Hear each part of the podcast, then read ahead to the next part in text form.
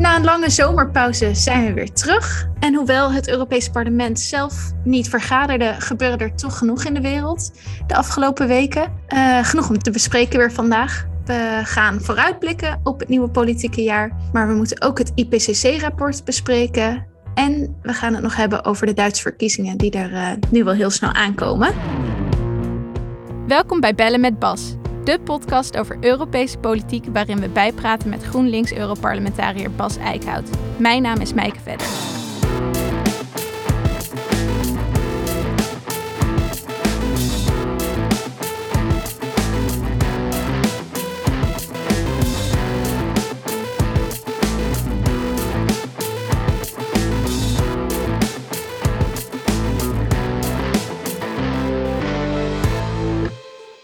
Welkom Bas.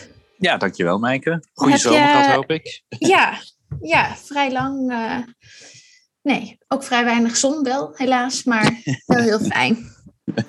Ja, het was meer zomervakantie in naam, ja. Dat klopt. Ja, maar jij bent wel de, naar de zon geweest, toch? Jawel, Italië, dus, dus ik mag niet klagen. Nee, nee, maar het was in Nederland uh, behelpen.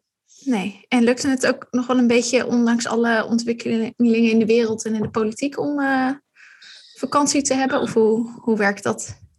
Nou ja, ik heb wel echt uh, natuurlijk ook wel vanaf wat Italiaanse meertjes nog wel wat Zoom-calls gehad. Ja, dus ja. in die zin uh, helemaal eruit was het niet.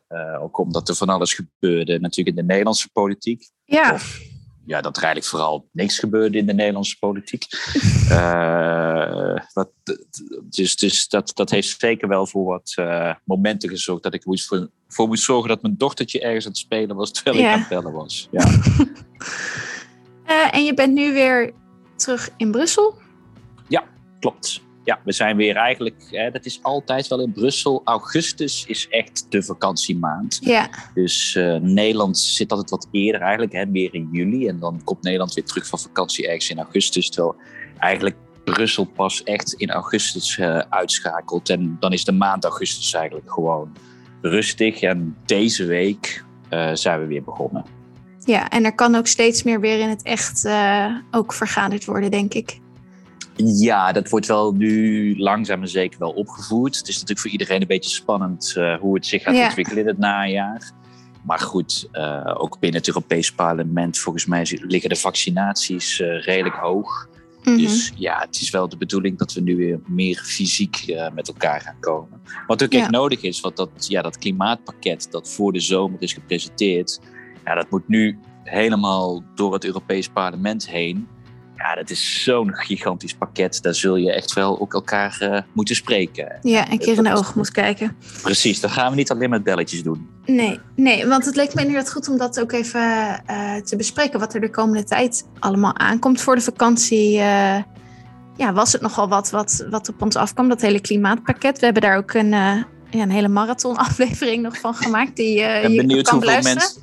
Ja, ik ben benieuwd hoeveel mensen die van begin tot het eind in één ja, stuk we hebben hem ook uh, als aparte onderwerpen nog apart online Ja. gezet. Dus als je het in stukjes wil luisteren, dan uh, is dat misschien wel een aanrader. Ja, ik denk Ehm, het wel. Ja, maar dat moet dus helemaal onderhandeld worden. Daar zijn we het komende jaren denk ik wel mee bezig. Nee, dus dit is eigenlijk uh, het eerste groot, grote wetgevende pakket uh, van de Green Deal. Hè? En de Green Deal is meer dan alleen klimaat. Dus uh, dat, dat vergeten we wel eens. Maar uh, dit is het klimaatwetgevende pakket. En dat moet ons dus brengen naar min 55% in 2030. Ja. Uh, nou ja, dat, dat, de, de, Europese Commissie heeft het wetspakket voorgesteld. Dat moet nu behandeld worden door de lidstaten en het Europees Parlement. Dus ja, dat gaat echt maanden, dat gaat echt Ja. maanden uh, duren. Uh, en ja, dat is natuurlijk voor het Europees Parlement, dat is gewoon de wetgeving waar het Europees Parlement het machtigst is. Dus uh, dat worden interessante tijden. Maar ja. er staat toch ook nog wat nieuwe pakketten nog in de planning van de Europese Commissie. Mm -hmm. Dan gaat er op luchtkwaliteit het een en het ander komen. En ja, dit najaar zou ook wel een beetje het najaar moeten worden waarin biodiversiteit weer hoger op die politieke agenda komt. Ja. Dus uh, ja, we, we zitten toch met smart te wachten op een voorstel van de commissie op uh, nou, ver, vermeerderde natuurbescherming in Europa. En dat staat ook op de planning voor dit najaar. Dus, dus we gaan zelfs nog meer voorstellen verwachten. Yes. En dan hebben we ook nog de top in Glasgow, de COP, de klimaatconferentie. Ja, ja dus heel veel natuur, klimaat, milieubeleid waar we de komende tijd rustig over door kunnen praten. Ja, ik denk dat we Glasgow een keer apart kunnen doen. Maar het is inderdaad, ja, dat, dat eindelijk ook ja, op internationaal vlak kunnen we weer stappen verwachten met een actiever Amerika. En dus de mogelijkheid om fysiek bij elkaar te komen in Glasgow. Ja, dus ook het internationale klimaatveld gaat dit najaar weer bewegen. Althans, yes. dat hopen we. Ja. Ja, uh, en er kan ook, uh, denk ik zeker, dat IPCC-rapport, wat dus in augustus is uitgekomen, een, uh, een rol gaan spelen. het is al vrij veel in het nieuws geweest, maar ja, ik wou het ook nog graag met jou eens spreken. Ja. Um, volgens mij nou, is het belangrijkste wat iedereen wel heeft kunnen lezen, de boodschap die daar toch wel heel duidelijk in stond, was: Nou, het klimaat warmt heel snel op en dat komt door de mens.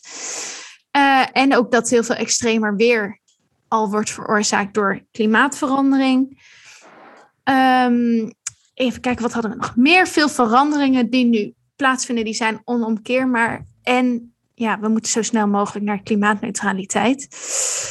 Dat wisten we volgens mij allemaal wel aardig. Um, maar toch is dit wel uh, ja, een heel groot rapport, wat ook wel, uh, ja, toch wel veel waarde heeft in de klimaatwetenschap, toch? Hoe, hoe zit dat? Ja, kijk, volgens mij is het denk ik wel belangrijk om even, nou ja, eerst een beetje uit te leggen, hè, wat, wat is IPCC nou? Hè? Wat het, het, het, Intergovernmental Panel on Climate Change. Um, er wordt soms wel eens een beeld gecreëerd, met name door, door sceptici of mensen die een beetje twijfel willen zaaien alsof daar een soort grootse organisatie ergens in Genève, want daar zit het hoofdkantoor, hm. die zeg maar, uh, nou ja, het, het, een soort consensus in klimaatwetenschap aan het uh, ja, bekokstoven is, of hoe je het ook wil noemen. Ja, niets is minder waar. IPCC is, is eigenlijk, de, de werkelijkheid is best wel vaak heel saai. Hmm. Ehm, het IPCC is niets anders dan een verzameling klimaatwetenschappers, wetenschappers over de hele wereld, die dus gewoon op universiteiten werken en op onderzoeks, eh, in onderzoeksinstituten. En het IPCC is eigenlijk een soort secretariaat wat in Genève zit. Dus dat zitten, nou ja, ik zou bijna zeggen anderhalve paardenkop. Uh, zitten, die zitten uh, dat daar meer praktisch te organiseren. Maar het schrijfwerk en al het verzamelwerk wordt door de wetenschappers over de hele wereld gedaan.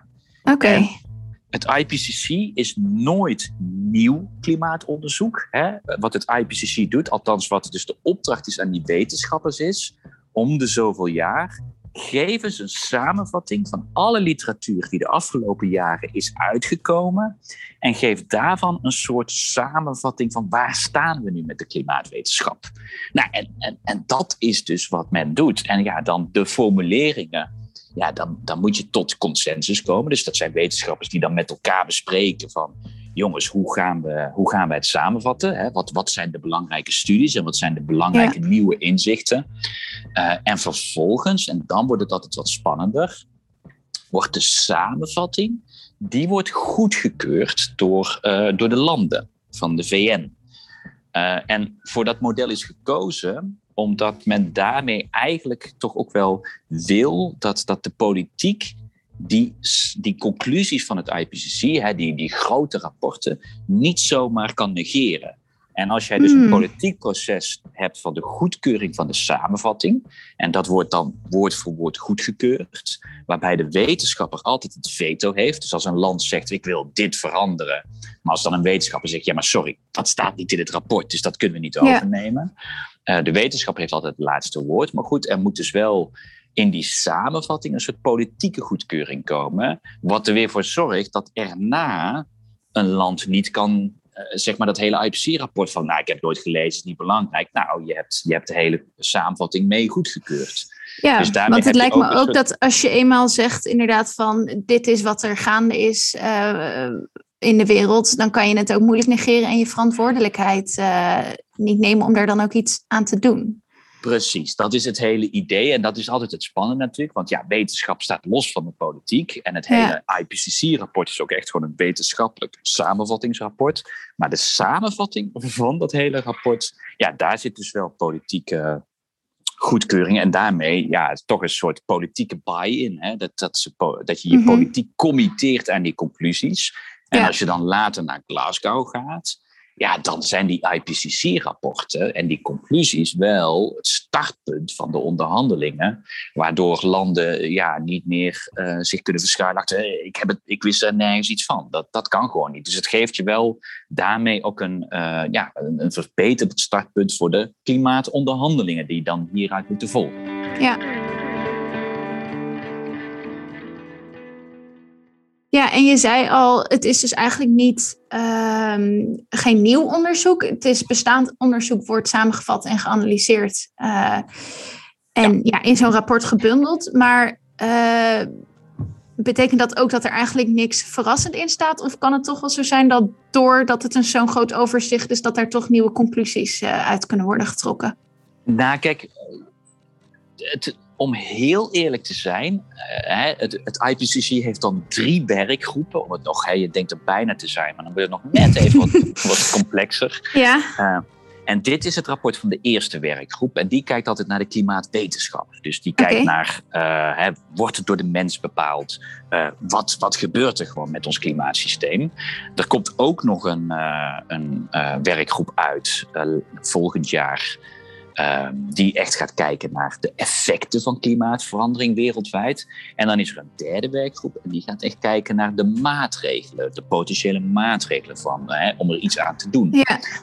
En uh, eigenlijk werkgroep 1, gewoon de stand van de klimaatwetenschap, die is de afgelopen 15 jaar niet wezenlijk veranderd. De samenvattingen, de hoofdboodschappen mhm. zijn niet wezenlijk anders geworden. Wat denk ik interessant is aan het, uh, aan, het, uh, aan, het, aan het rapport uit augustus, is vooral de toon. De toon, door de wetenschappers dus opgeschreven, is mhm. veel urgenter en dringender. Dus wat je, je ziet eigenlijk over de, al die jaren heen de boodschap gewoon steeds duidelijker worden ja, het klimaat verandert. Ja, het gaat ongelooflijk snel. En ja, het komt door de mens. Want mm -hmm. we kunnen niet deze opwarming verklaren met natuurlijke factoren. En die boodschap wordt eigenlijk steeds dringender. Van jongens, het klimaat is echt aan het veranderen. En er moet echt wat gebeuren. Weet je, die, dat, ja, je merkt... heeft dat dan te maken met dat, uh, dat er steeds ook gewoon vooral veel meer bewijs en, en zekerheid daardoor is? Of is het ook omdat er gewoon uh, dat ze zien dat er steeds minder tijd is om er ook nog iets uh, aan te doen? Eigenlijk allebei. Allebei, ja. kun je zeggen. Want je, je, je ziet gewoon dat de wetenschappers. Ja, kijk, hoe langer je het onderzoekt en zoekt naar factoren van waar komt die toenemende eh, stijging van de wereldtemperatuur nou vandaan? Ja, hoe langer je zoekt naar factoren en je geen andere factor vindt die het zo duidelijk bepaalt als de mens, ja, dan wordt je hoofdboodschap, jongens, het komt door de mens. En dus we kunnen er ook wat aan doen als het door de mens komt. Ja. ja die boodschap wordt gewoon steeds harder, duidelijker, zekerder. Maar we zien ook, en dat is in dit rapport, uh, hè, er zijn weer meer studies die echt naar regionale ontwikkelingen kijken. Uh, er zijn meer studies die nu naar kijken naar de ontwikkeling op de Noordpool en de Zuidpool. Dus ook de uitspraken rondom zeespiegelstijging worden zekerder. Ja, en daarin zie je wel de boodschap van, oh, en, en die effecten die we waarnemen, ja, dat, dat, dat gaat eigenlijk ook wel sneller dan we dachten. En ja, een hele belangrijke boodschap die er ook wel in zit, die anderhalve graad, die politiek is afgesproken in Parijs, van hè, we willen ruim beneden de 2 graden opwarming blijven, bij volken beneden de anderhalve graad. Ja, eigenlijk zegt dit IPCC-rapport, ja, beneden de anderhalve graad blijven wordt steeds moeilijker. En, en wordt bijna niet meer mogelijk. Nee, want staat er dan ook in uh, hoe, hoe het dan nog wel mogelijk is om die anderhalve graad te halen, wat ervoor moet gebeuren? Of laten ze dat dan echt aan, aan de politiek? Nou, kijk, dat, dat is dus een andere werkgroep, werkgroep 3. Ja. Die zal nog he, hierop voortborduren. Nou, die gaat meer het onderzoek samenvatten. Dat heeft gekeken naar mogelijke oplossingen en, en welke maatregelen zijn er en zijn effectief. Uh, maar ook daar, ja, dat kan netjes op een rij gezet worden. Maar ook daar vermoed ik zal de hoofdboodschap niet wezenlijk anders zijn dan zeven jaar geleden. Namelijk, de maatregelen zijn er. Ja, er zitten kosten aan verbonden, maar die zijn eigenlijk relatief beperkt. Zeker als je gaat kijken naar de schade van klimaatverandering. Uh, dus de grootste barrière zit bij politieke wil. Ja. ja. en ik vermoed dat, dat ja, werkgroep 3 die boodschap weer gaat uh, herhalen. En is het inderdaad uiteindelijk aan de politiek om de maatregelen te nemen? Ja. Nou ja, dat is in Europa dat hele Fit for 55 pakket geworden. Ja. En, en is dat uh, nu grotendeels uh, ook in lijn dan met wat, wat in dit IPCC-rapport staat? Nee, kijk, eh, het IPCC doet geen harde uitspraken over hè, doen continenten, doen, doet een Europese Unie genoeg ja nee. of nee. Maar ja, kijk, als je gewoon gaat kijken naar die studies van hey, uh, wat is er nodig om beneden die anderhalve graad te komen? Ja, dan, dan zijn er natuurlijk allerlei andere studies die wel laten zien van ja, als je dan gaat kijken naar een continent als Europa, die zou eigenlijk nog meer moeten doen dan die min 55% in 2030. Ja, ja, ja. ja. Dus, dus uh, in onze analyse is het Fit for 55 pakket nog onvoldoende om die anderhalve graad uh, uh, te voorkomen. Maar goed, het is een stap ambitieuzer dan wat we tot nu toe op tafel hadden liggen. Dus ja, daarmee is ons standpunt ook geweest als Groenen. We zijn op zich tegen die doelstelling. En daarom hebben we ook tegen die klimaatwet gestemd, die die doelstelling vastligt. Maar nu die doelstelling vast hè, min 55% in 2030, ja, dan gaan we nu aan het pakket werken en gaan wij van dat pakket ook een succes maken en proberen er ook meer uit te halen. Zodat, we, zodat er nog wat meer ambitie in komt.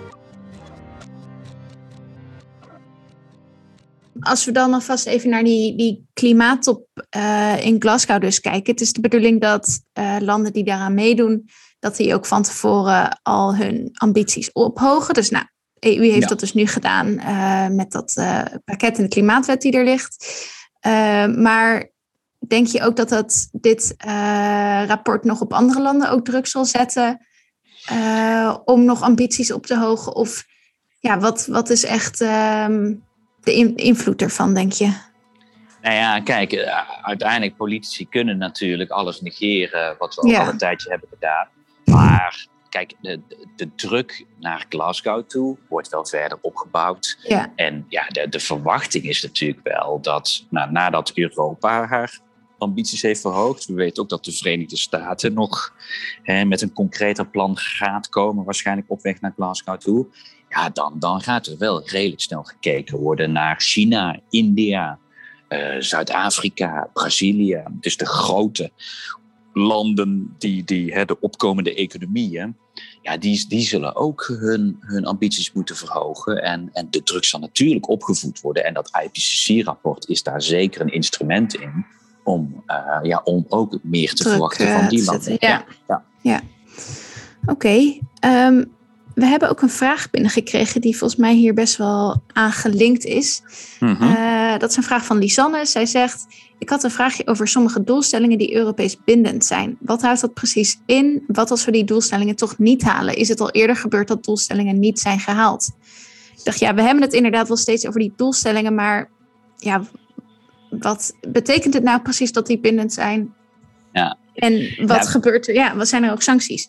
Ja, ja, we hebben op zich nog niet eerder een, uh, een klimaatreductiedoelstelling echt bindend vastgelegd zoals we dat nu hebben gedaan in die klimaatwet.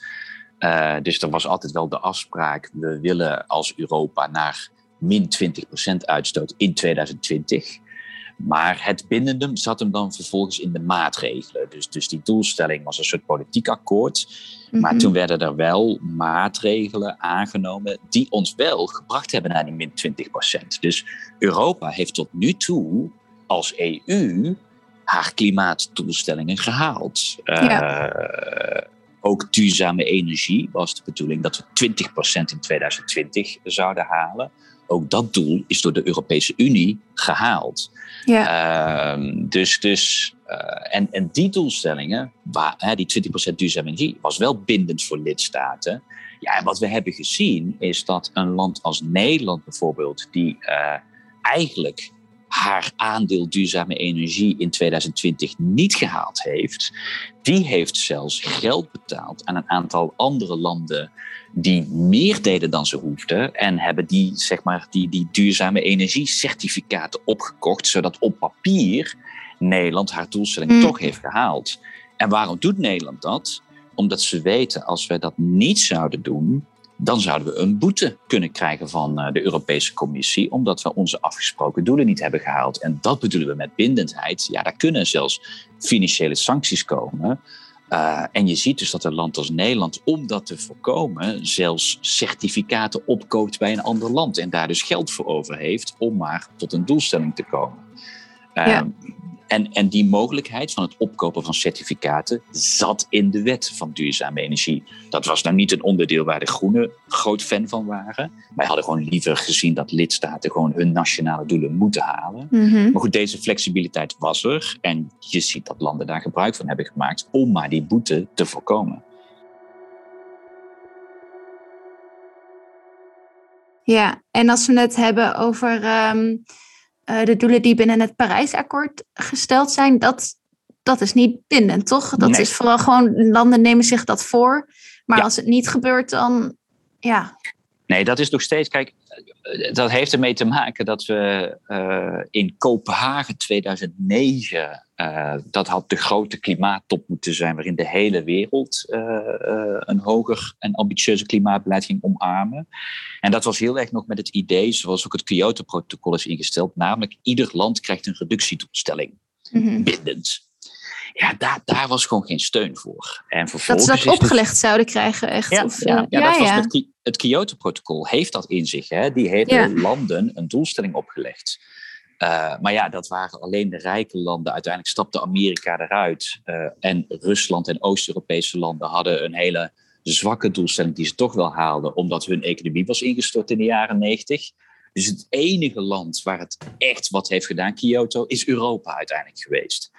Um, en dat was het idee met Kopenhagen. Dan gaan we het nu voor de hele wereld doen. Ja, toen merkte je, Amerika, China gaan dat gewoon nooit accepteren. Dat een Verenigde Naties een doel gaan opleggen aan hun, aan, aan hen als, als soeverein land. En dus hebben we toen met Parijs de omdraaiing gemaakt, waarin de temperatuursverhoging daaraan committeert ieder land zich. En vervolgens is er dus nu een bottom-up proces waarin landen eigenlijk met hun nationaal plan komen en laten zien. En zo willen wij bijdragen aan het voorkomen van dat we die Parijsdoelen uh, ja, niet halen. Ja, dat is zwakker qua bindendheid. Maar je ziet wel dat die, die druk die telkens opgevoerd wordt om ambitieuzer te zijn, ook echt wel werkt. Dus in die zin ja, heeft Parijs een meer bottom-up proces uh, ingezet. En, en ja, tot nu toe, kijk, het gaat niet snel genoeg, dat is altijd het probleem. Maar uh, ja, top-down toolstellingen had waarschijnlijk alleen maar tot verzet geleid. Dus ja, we hebben nu een wat zachtere methode om tot klimaatbeleid te komen. Uh, en tempo is dus altijd het grote vraagstuk. Maar je ziet wel dat, uh, ja, dat het Parijs-proces wel. Dat dat wel werkt zonder. Ja, dat het druk opvoert op landen om toch echt extra stappen te zetten. Ja, en um, als we nu kijken naar dit uh, nieuwe Europese doel, uh, ja, ook de EU moet ervoor gaan zorgen dat de lidstaten, lidstaten uh, onderling, dat, dat zij ook allemaal daaraan hun steentje gaan bijdragen. Komt daar nog um, ja, een soort proces van dat dat ook afdwingbaar wordt of dat er sancties zijn als landen niet doen wat ze moeten doen, zodat gezamenlijk dat doel kan worden gehaald? Ja, en dat, dat, is, uh, dat is dus onderdeel van de discussie die we gaan zien uh, met de lidstaten. Ja. Maar in de voorstellen die uh, de commissie in juli heeft gepresenteerd, zitten een aantal gewoon verplichtende doelstellingen voor de lidstaten. En nou, sowieso eentje is dat befaamde emissiehandelssysteem. Mm -hmm. Ja, daar mhm. valt de gehele Europese industrie onder. Ja. ja. die, heeft, die heeft gewoon een uitstootplafond wat langzaam naar beneden gaat. Ja, de industrie haalt dat tot nu toe, omdat ze gewoon ja, meer rechten kunnen ze niet opkopen. Ja, dus, uh, dat is heel makkelijk te reguleren natuurlijk. Precies, dus voor de industrie zie je echt dat dat helpt. ja, wat we gaan krijgen is, wat gaan we doen met die sectoren die nu nog niet onder het emissiehandelssysteem vallen? Nou ja, dat, dat zijn discussies uh, die, die in dat pakket zitten en dus nog gevoerd gaan worden. Waarbij je dus van, ja, niet verrassend, wij zullen inzetten op meer bindende doelstellingen voor lidstaten. Niet alleen op reductie, maar ook op energiebesparing, op duurzame energie. Ja, dat, soort, dat soort doelen zullen uh, zeer waarschijnlijk uh, nou ja, ook besproken gaan worden. Ja. Oké, goed om te weten. Uh, ja, en ik hoop ook dat, dat het de vraag beantwoordt. Heb jij ook een brandende vraag over een moeilijke Europese term? Geef hem dan door via vriendvandeshow.nl slash bellen met Bas. Um, dan moeten we denk ik door, want ik wil ook nog de Duitse verkiezingen bespreken. Ja. Um, we hebben het daar al eerder over gehad. Ik uh, heb het even opgezocht en dat was al in maart.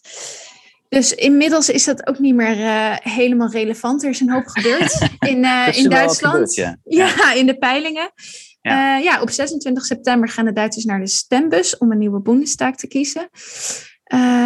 ja, wat dingen die volgens mij de afgelopen tijd zijn gebeurd in Duitsland. Er was sowieso gewoon heel veel in het nieuws. De overstromingen. Uh, nou, ook het IPCC-rapport, de coronacrisis is nog niet op zijn eind. Maar er waren ook een aantal uh, ja, schandalen en discussies rondom politici.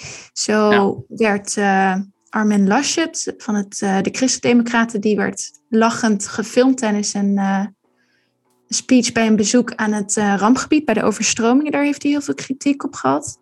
Ja. Ook Annalena Baerbock, die werd beschuldigd van plagiaat. Er was ook iets met bakfietsen. Ik weet niet of jij dat hebt meegekregen, was. nou, die misschien nog net niet helemaal, nee. Maar um, nee, het klopt dat. dat uh, ja, wat gewoon echt interessant is aan deze verkiezingen in Duitsland. Um, alles is mogelijk. Duitsland is altijd een beetje een saai land, politiek gezien. Uh, uh, zeker met Merkel. Je had gewoon Merkel, punt. En dan vervolgens was een beetje de vraag, nou, wat wordt de verdeling van de zetels achter Merkel? Uh, en, en sinds Merkel heeft aangekondigd, ik, ik ga het niet meer doen, ik trek mij terug, ja, is eigenlijk het politieke landschap continu in beweging. En dat is mhm. ongekend in Duitsland. Hè. Ook de Duitse peilingen zijn vaak kabbelend water en oerzaai.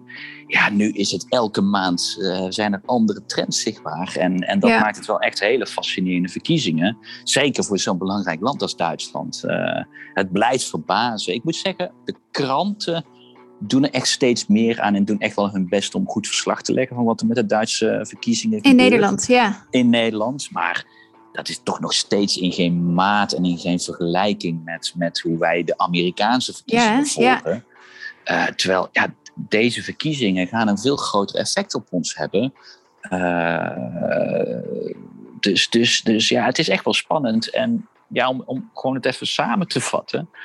Wat wij in de zomer hebben gezien is een verdere implosie van de Christendemocraten. Mm En inderdaad, Laschet, uh, nou, was al niet super populair. Maar goed, ja, hij was christendemocraat. Dus ja, dan hebben toch nog veel Duitsers oké, hij, hij sprankelt niet, maar goed, hè, we, we, de Duitsers zoeken ook niet altijd het meest sprankelende type voor een, uh, voor een Bundeskansler. Dus, dus Laschet plonk niet uit, maar zijn partij ging nog wel oké, al zakte het natuurlijk wel weg ten opzichte van de Merkel-cijfers. Ja, dat is in deze zomervakantie een stroomversnelling geraakt. En, en inderdaad, het, niet echt goed reageren op de overstromingen. Hij is, hij is president van Noord-Rijn-Westfalen, de grootste deelstaat van Duitsland, waar uh, deels die overstromingen waren. Daar heeft hij niet goed op gereageerd. Tot overmaat van ramp heeft hij dus inderdaad um, bij zo'n herdenkingsdienst stond hij een beetje ginnegappend op de achtergrond. Ja, ja dat, dat, beeld was desastreus. Dus sindsdien zie je echt CDU nou ja, naar cijfers wegzakken. In Nederland zou CDA ervoor tekenen. Hè?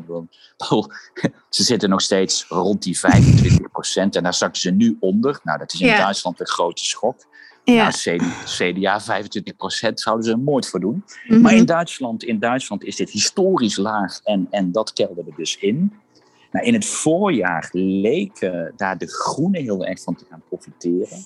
Ja, daar was inderdaad, de toen we elkaar de laatste keer hierover spraken, toen zaten zij echt uh, ja, heel snel omhoog. Gingen ze. Ja, dat was echt uh, nieuw kid on the block, vernieuwend. Uh, veel complimenten over hoe ze tot leiderschapsverkiezingen waren gekomen. Ook weer in contrast met de Christen-Democraten, ja. wat een zootje was. maar eigenlijk voor de vakantie al, dus met name juni, juli waren desastreuze maanden voor de Groenen. Met ja, stomme foutjes van Annalena Baerbock. Uh, maar ook wel uitvergrotingen. Ik bedoel, plagiaat is in Duitsland altijd iets. Hè? Uh, er zijn, ik denk dat je in Duitsland bijna geen politicus die gepromoveerd oh, is, die niet ergens een plagiaatbeschuldiging heeft. Ook, ook Ursula van der Leyen trouwens. Oh. Dat is ook nog een, ja, ja, ook haar proefschrift had wat plagiaat. Maar dat ging altijd over proefschriften. En dat heeft in Duitsland natuurlijk te maken dat de titel dokter, hè, herdokter, vrouwdokter, mm dat is nog heel belangrijk in Duitsland. Hmm. In Nederland uh, doen we daar niet zo heel veel mee, maar in Duitsland is dat echt nog heel belangrijk. Dus gaan ook heel veel mensen promoveren en willen ze promoveren, want dan ben je her- of vrouw dokter. Ja, ja. Ja, dan, dan blijkt toch ja, in de Duitse promoties hier en daar toch wat, wat makkelijk geciteerd of makkelijk niet geciteerd te worden. Ja. Ja, Annalene Baerbock is, zeg maar, heeft een boekje geschreven, een soort politiek pamflet met, met een, als boekje. En is daar niet altijd secuur geweest met bronvermelding. En daar zijn mensen naar gaan kijken alsof het een proefschrift was. Hmm. Ja, dat, ja, goed. Maar goed, daar is niet adequaat op gereageerd. Dus dat beeld is toch een beetje blijven hangen. Dat ze niet betrouwbaar was. Uh, dat ze te graag wilde. Nou ja, de Groene als boendeskansler is toch altijd al wat spannender. En je zag dus eigenlijk dat, dat de steun voor de Groenen echt wegzakte. Ja. En wat gebeurde er?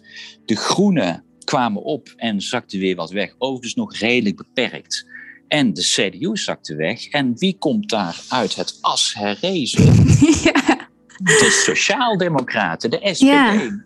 En, en eigenlijk kun je een beetje zeggen dat deze Duitse verkiezingen wordt Scholz, de leider van de Sociaaldemocraten, een beetje de Jan-Peter Balkenende van de Duitse verkiezingen. Oersaai, niemand vindt hem echt geweldig, maar ja, hij is wel stabiel en hij is een beetje dat vluchthonk in het midden van de weg waar mensen nu naartoe gaan. En je ziet die sociaaldemocraten omhoog knallen in de peilingen. Ja. En het is fascinerend om te zien uh, dat, dat op dit moment de laatste peilingen sociaaldemocraten echt lijken te gaan winnen. Ja, ja en want zij zijn uh, al vrij lang samen uh, met de christendemocraten aan de macht. Ja. en meestal, tenminste wat ik ook wat je in Nederland ziet, is dat meestal partijen die samen uh, ja, die een tweede partijregering vormen, dat, die komen er uiteindelijk niet heel goed vanaf bij de volgende verkiezingen. Ja.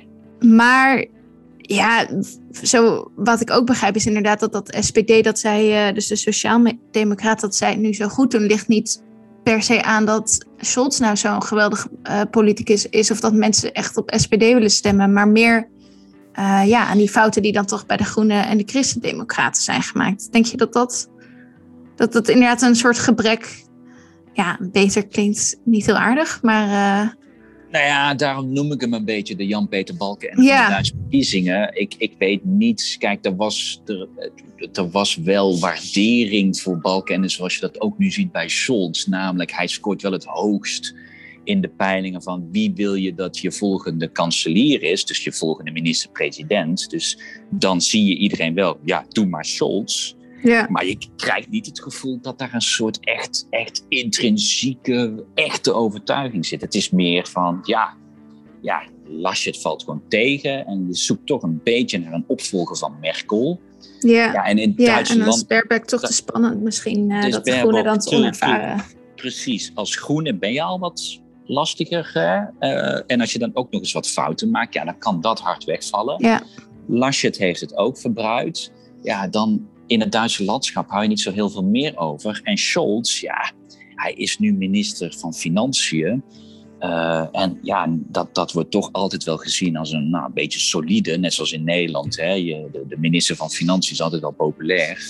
Ja. Uh, en, en Scholz heeft een beetje ook dat zuinige inzicht. Nou, dat vinden Duitsers prettig. Dus hij is een beetje de saaie oom op het feestje waar je dan denkt, nou ja, goed Ehm, ik weet niet of ik er de hele avond naast wil zitten, maar ik vertrouw me wel toe dat, uh, dat hij goed gaat zorgen dat, dat de cadeautjes komen. Dus uh, ja. Ja, ik word er niet heel enthousiast van, maar uh, blijkbaar ligt nee, het in Duitsland net iets anders. Op tv was dus ook af, afgelopen ja, zondag... Ja, het tv-debat.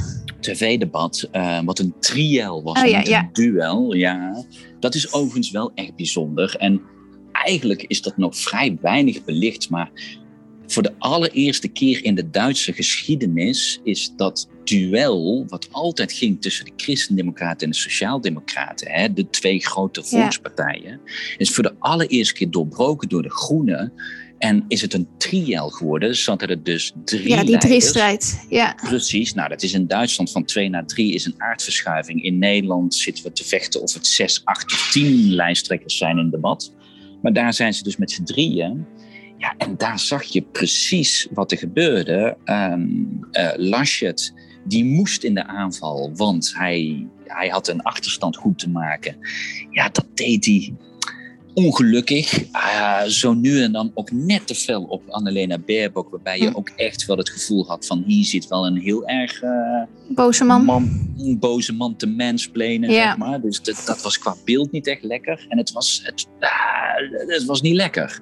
Hm. Annalena Baerbock deed het goed in de zin dat ze de interne kritiek is echt nu verstomd. Hè. Er kwam toch een beetje bij de groene van... oef, was het nou zo'n goede keus, Annalena Baerbock? Hadden we niet die andere, hè, Robert ja. Habeck, moeten naar voren schuiven? Ja, die kritiek is verstomd na dat debat, na dat trio. Okay. Um, dus, dus Annalena Baerbock heeft gedaan wat ze moest doen... maar was wel heel duidelijk de kandidaat van verandering. Dus je hebt een worstelende Laschet en je hebt een ja, kandidaat van verandering... die doet wat ze moet doen. Maar ja, voor veel Duitsers zoek je dan toch nog een beetje iets meer rust en stabiliteit. Ja. En nou, in, in dat triel, degene die niks zei, maar dat op een zeer vriendelijke, saaie manier deed, dat was Scholz. En ja, ja hij werd ook als winnaar uitgeroepen. De meeste uh -huh. Duitsers vonden hem dan toch wel winnaar. Ja, ze zijn op zoek naar een vervanger van Merkel. En Scholz lijkt de beste papieren te hebben, maar dat doet hij vooral door vrij saai te zijn. Ja, ja nou, het, het werkt blijkbaar.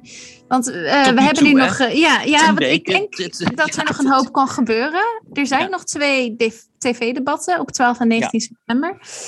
Uh, ja, want hoe, hoe betrouwbaar zijn die peilingen, denk je? Er kan natuurlijk überhaupt veel veranderen, maar de vraag is ook maar of, of wat in die peilingen staat, of dat echt een goede graadmeter is voor wat er ja, uiteindelijk bij de verkiezingen gaat gebeuren. Ja, nou meestal zijn Duitse peilingen best wel betrouwbaar. En je ziet het nu ook, die trend zie je nu echt in alle peilingen. Ja. Je had soms peilingen die het wat eerder signaleerden. Maar je ziet nu, deze trend is redelijk solide in alle peilingen. Dus ja, op dit moment lijken de Sociaaldemocraten echt wel op weg naar een overwinning. Ja. Maar de verschillen zijn klein. En uh, dat maakt het echt wel spannend. En ja, oké, okay, op dit moment is het dat de laatste peilingen de Sociaaldemocraten echt wel voorzetten. En dan CDU en dan de Groenen. Maar mm -hmm. ik denk dat dat weer iets wat naar elkaar toe gaat kruipen. En uh, ja, dat, dat, dat kan nog spannend worden. Want wie wordt de grootste? En wat voor effect heeft dat op strategische stemmen? Wat ook altijd in Duitsland gebeurt. Tot nu toe was het zo dat de Groenen altijd vlak voor de verkiezingen wegzakte, opdat de strategische stem naar de Sociaaldemocraten ja. ging. Um, dat lijkt nu veel minder het geval. Het is interessant om te zien dat na het triel zie je CDU wat verder wegzakken, maar de groenen zelfs weer een beetje herstellen. Dus die hm. daling is gestopt en misschien zelfs weer een beetje licht omhoog kruipen, dus richting de 20 procent. Ja.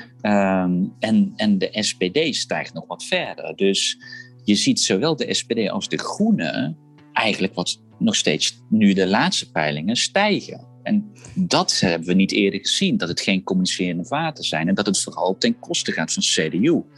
En het ja. wordt ook interessant, wat gaat dit doen met stemmers die nu nog zeggen, ik ga voor die linker, hè, de Duitse SP. Mm -hmm. Die zie je een beetje wegzakken en die zou zomaar... Ja, dat die juist strategisch naar de groenen zouden gaan dan. Ja, en die kan wel eens naar de kiesdrempel gaan ja, van ja. 5%. En ook de FDP leek te profiteren aanvankelijk van het verlies van CDU. Maar die zie je ook een beetje ja. Wegvallen en, en wegzakken.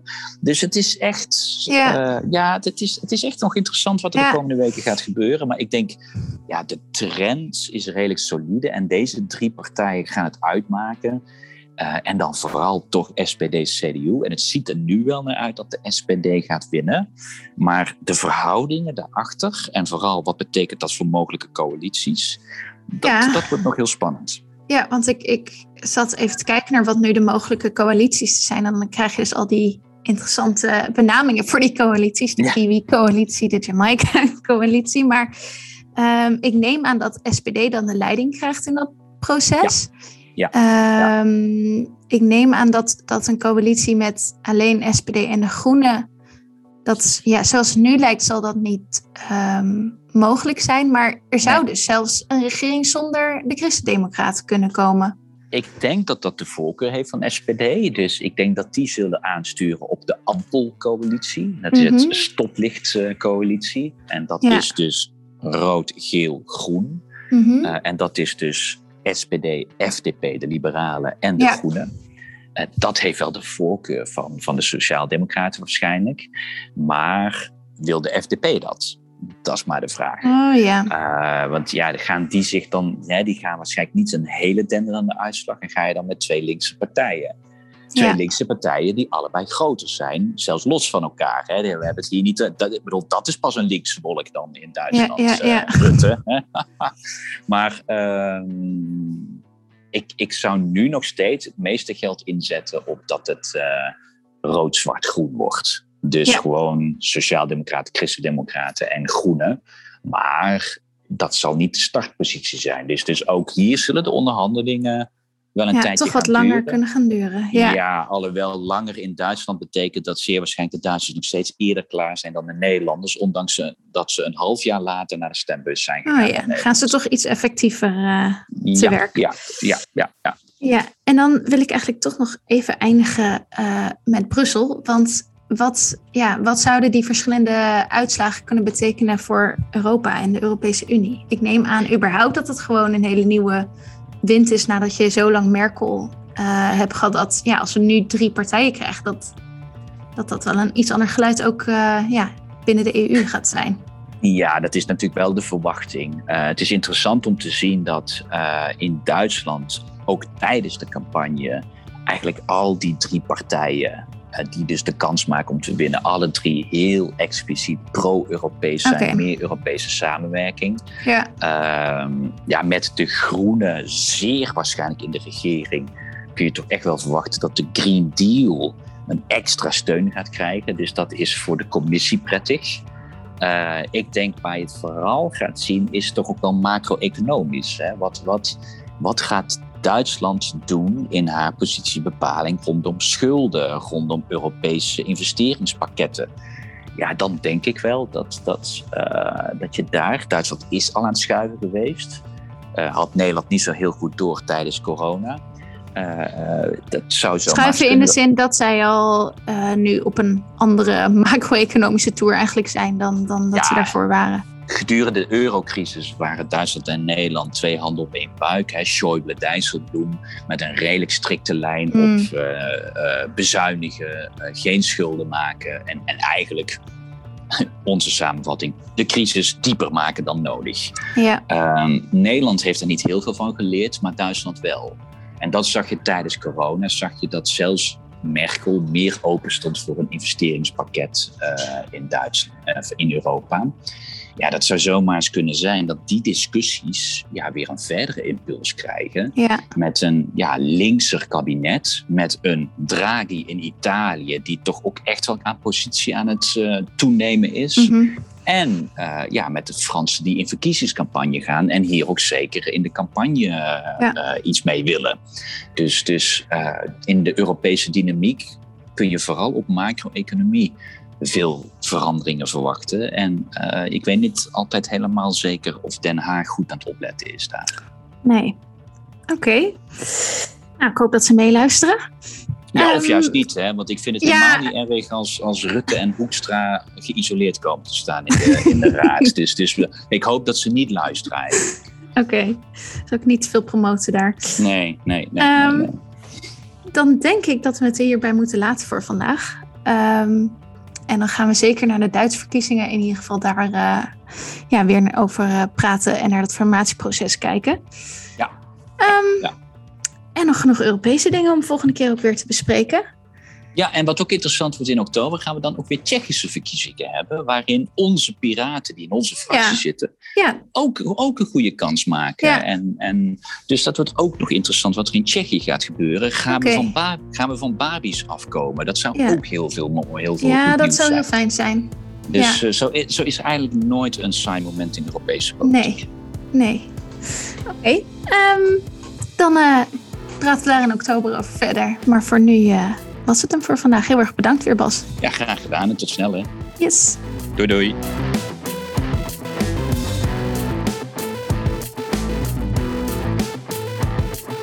Dit was Bellen met Bas, een podcast van GroenLinks Europa en de Groenen in het Europees Parlement. We horen graag van je. Laat je reactie achter op vriendvandeshow.nl slash bellen met Bas en meld je aan voor onze Europa-update op europa.groenlinks.nl. De audiovormgeving is door Studio Cloak. Tot een volgende keer.